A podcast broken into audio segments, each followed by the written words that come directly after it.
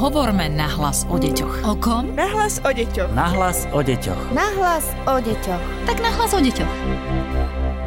Každý týždeň vám ponúkame podcast Nahlas o deťoch, ktorý je určený vám, rodičom, a pripravuje ho Výskumný ústav detskej psychológie a patopsychológie. Moje meno je Darina Mikolášová a určite si spomínate na to, že keď sme sa minule venovali detskému hnevu, sľúbila som, že bude aj pokračovanie, konkrétne téma vulgárne dieťa alebo jednoducho dieťa, ktoré používa nadávky. Tá téma prichádza práve teraz. Vítam psychologičku Výskumného ústavu detskej psychológie a patopsychológie Luciu Lenická. Dobrý deň. Dobrý deň. Situáciu, keď dieťa použilo nadávku, zažil určite už každý rodič. Čo je za tým, keď dieťa začne používať neslušné slova? Je to iba hnev? Situácie, kedy deti používajú vulgarizmy, sú naozaj rôznorodé a môže to byť užitočné, aby sme sa na to pozreli, v ktorých situáciách deti zvyknú byť vulgárne alebo používať neslušné slova. Dieťa, keď je ešte malé a učí sa novým slovám a ocitne sa v situácii, kedy začuje nejakú nadávku alebo vulgarizmus. Pre neho je to vlastne slovo ako každé iné. Zopakuje ho, snaží sa ho zopakovať v tej situácii, v ktorej ho počulo, pretože vlastne to je spôsob, akým sa deti učia jazyku. Lenže postupne vidí, že vulgarizmy nie sú slova ako každé iné a začne si všímať, že čo sa udeje, keď to slovo použije. A postupne také malé dieťa môže vidieť, že keď povie slovo auto, mama pokojne ďalej pokračuje v tom, čo robila. Takisto ako keď povie slovo mama, tata, baba, čokoľvek iné.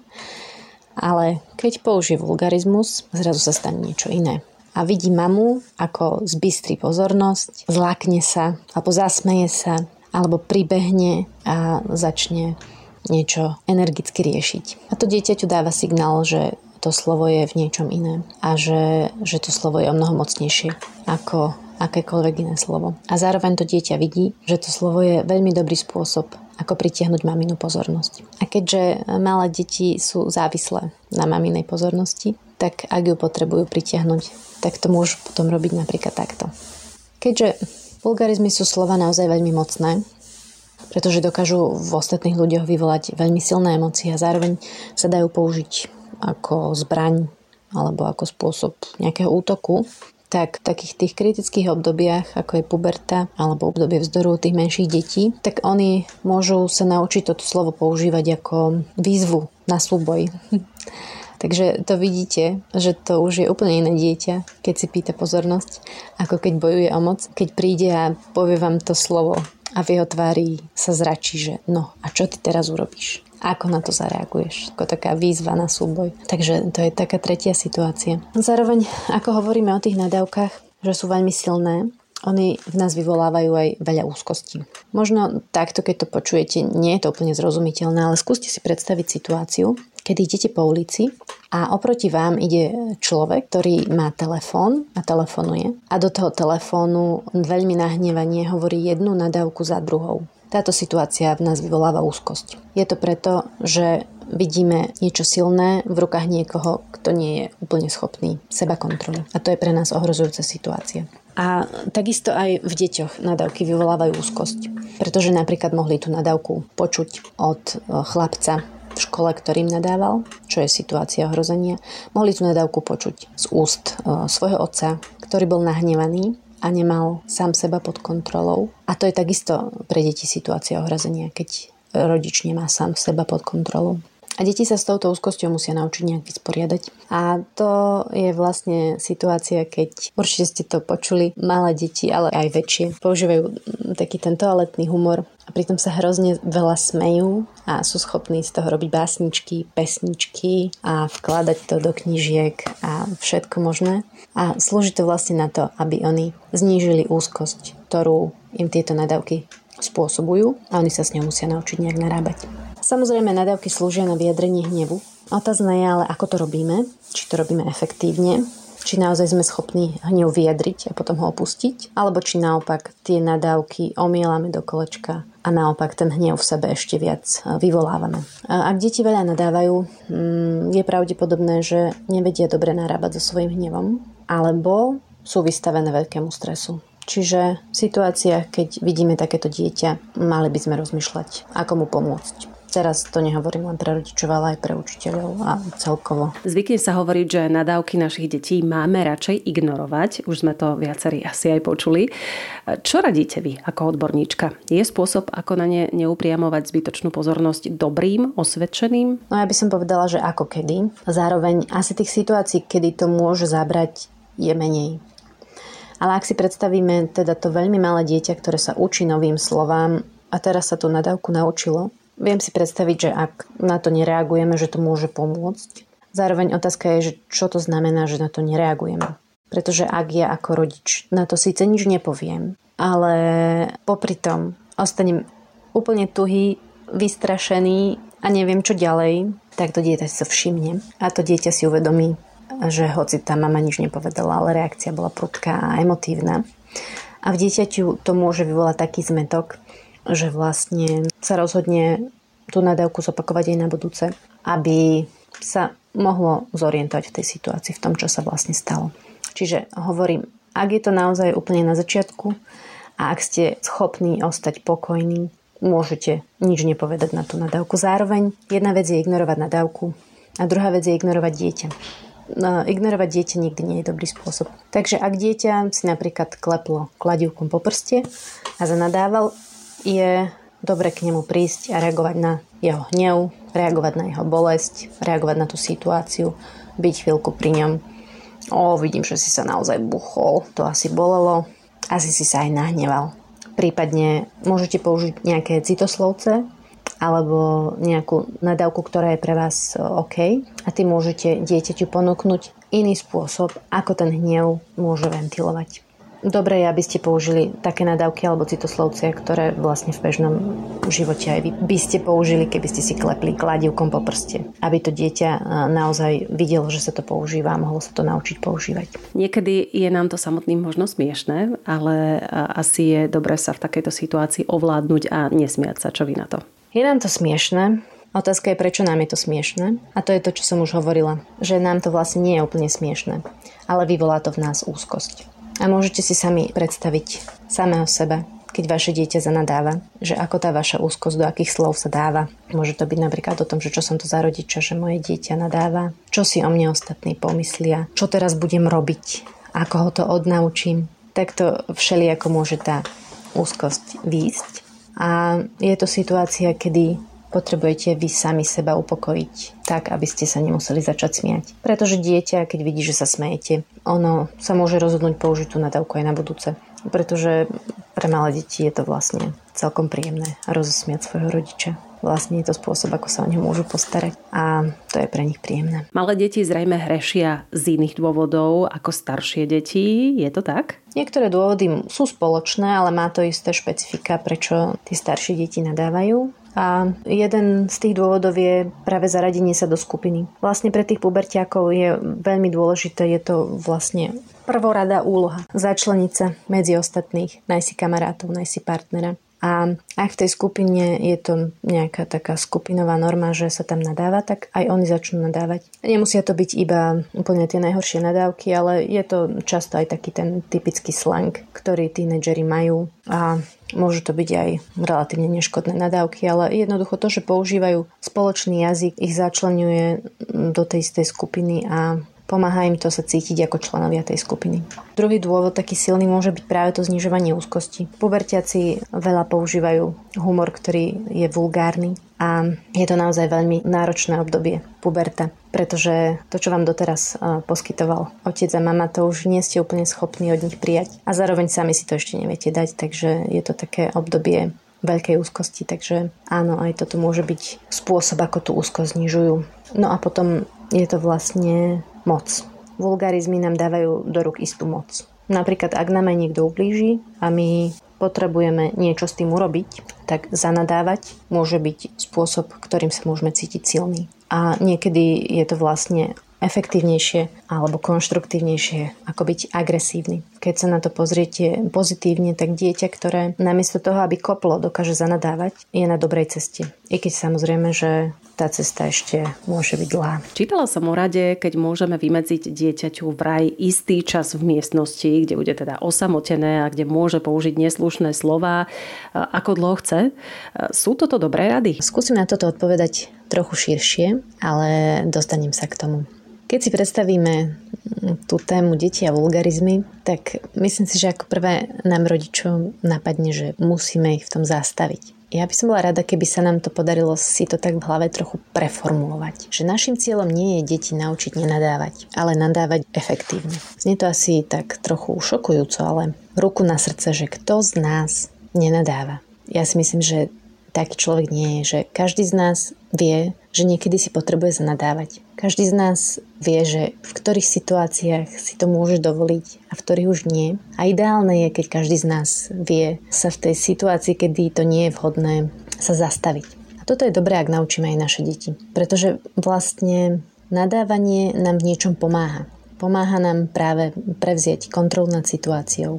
Pomáha nám narábať s našim hnevom. A ak vieme nadávať s mierou a tak, že nám to pomôže prevziať kontrolu nad vlastným hnevom a nie naopak, že ten hnev ešte viac tým nadávaním vlastne ako keby vyburcovávame, tak môže to byť pre nás celkom dobrý nástroj. Dokonca sú výskumy, ktoré ukazujú, že ľudia, ktorí ale s mierou nadávajú, tak lepšie zvládajú bolesť. Neplatí to ale pre ľudí, ktorí sú takí tí reťazoví nadávači, že jedna nadávka ide za druhou nadávkou. A vysvetľuje sa to vlastne tak, že v tých situáciách ohrozenia to nadávanie alebo použitie toho slova v nás aktivuje reakciu útek alebo útok. A to vedie k nárastu adrenalínu a to nám vlastne pomáha posilniť ten analgetický účinok, čiže že necítime toľko bolesť. Ale práve ľudia, ktorí nadávajú neustále, tak voči tomuto účinku sú otupení.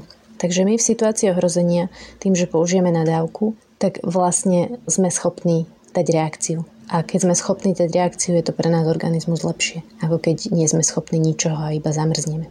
Čiže aby sme pomohli deťom nadávať konštruktívne a efektívne, to vyžaduje 3 také kroky. Po prvé, vysvetliť im, čo tie slová v iných ľuďoch spôsobujú. Po druhé, pomôcť im nájsť iný spôsob na ventilovanie hnevu. A po tretie, pomôcť im znížiť úzkosť s vulgarizmom. No a vlastne táto metóda, kedy dieťaťu ponúkneme, že môže ísť nadávky použiť do inej miestnosti, tak to je metóda, ktorá tieto 3 kroky využíva. Pretože naozaj nadávky iným ľuďom môžu ubližovať. Preto nadávky pri iných ľuďoch sa snažíme nepoužívať. Respektíve nadávanie pre mňa je ešte rozdiel v tom, keď nadávku použijem smerom na niekoho iného, že ty si taký a taký, alebo smerom voči sebe, ja som taká a taká, čo je vlastne ubližovanie. A toto by vlastne malo byť cez čiaru, že toto by dieťa malo chápať jednoznačne, že toto teda nie.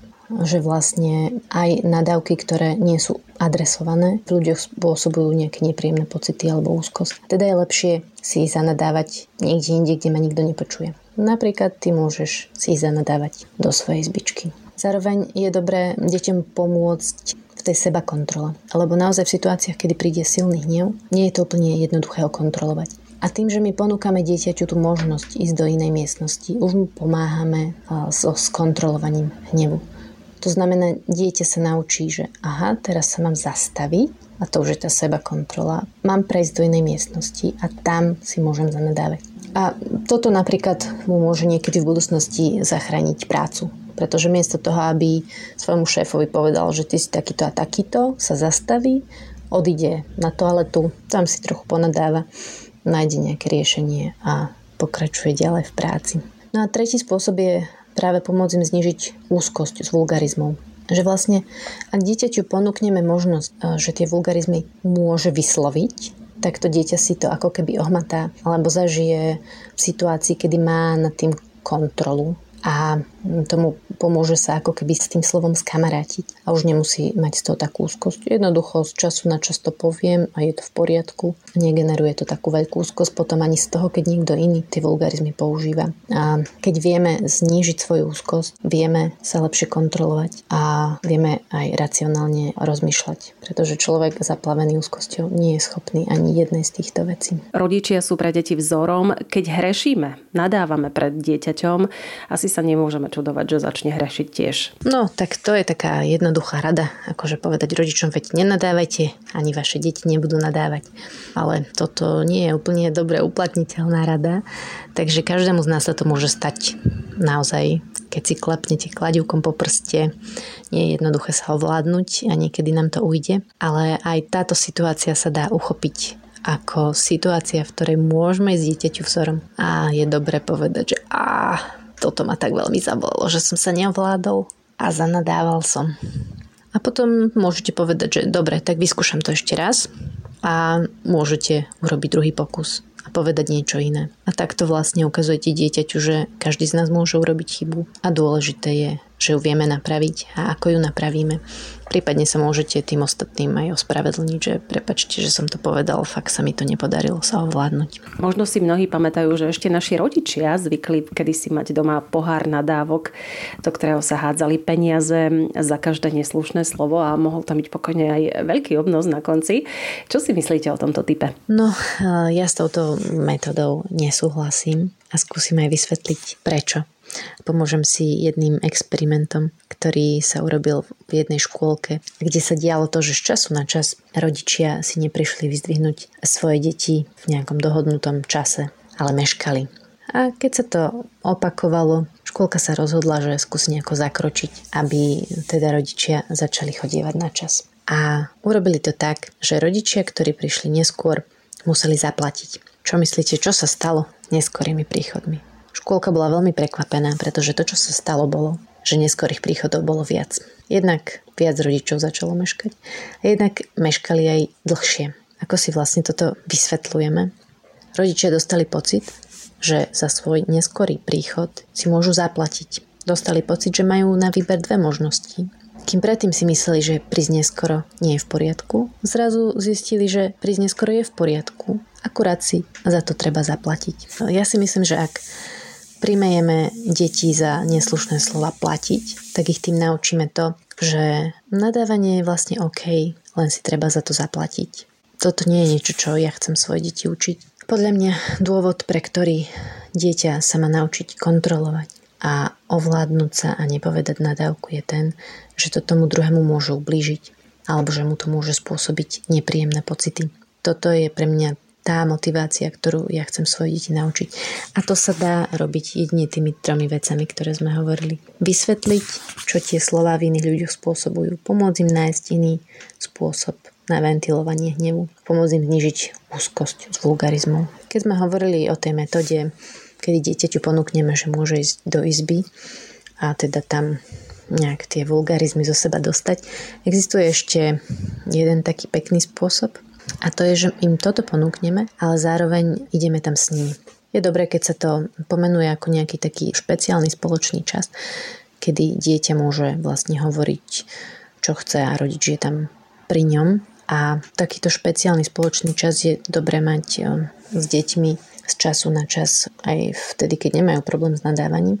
Ale ak sa tento problém objaví, môžeme povedať dieťaťu, že počas nášho špeciálneho času môžeš tieto slova používať a ja tam budem s tebou a skúsime s tým nejak spolu byť.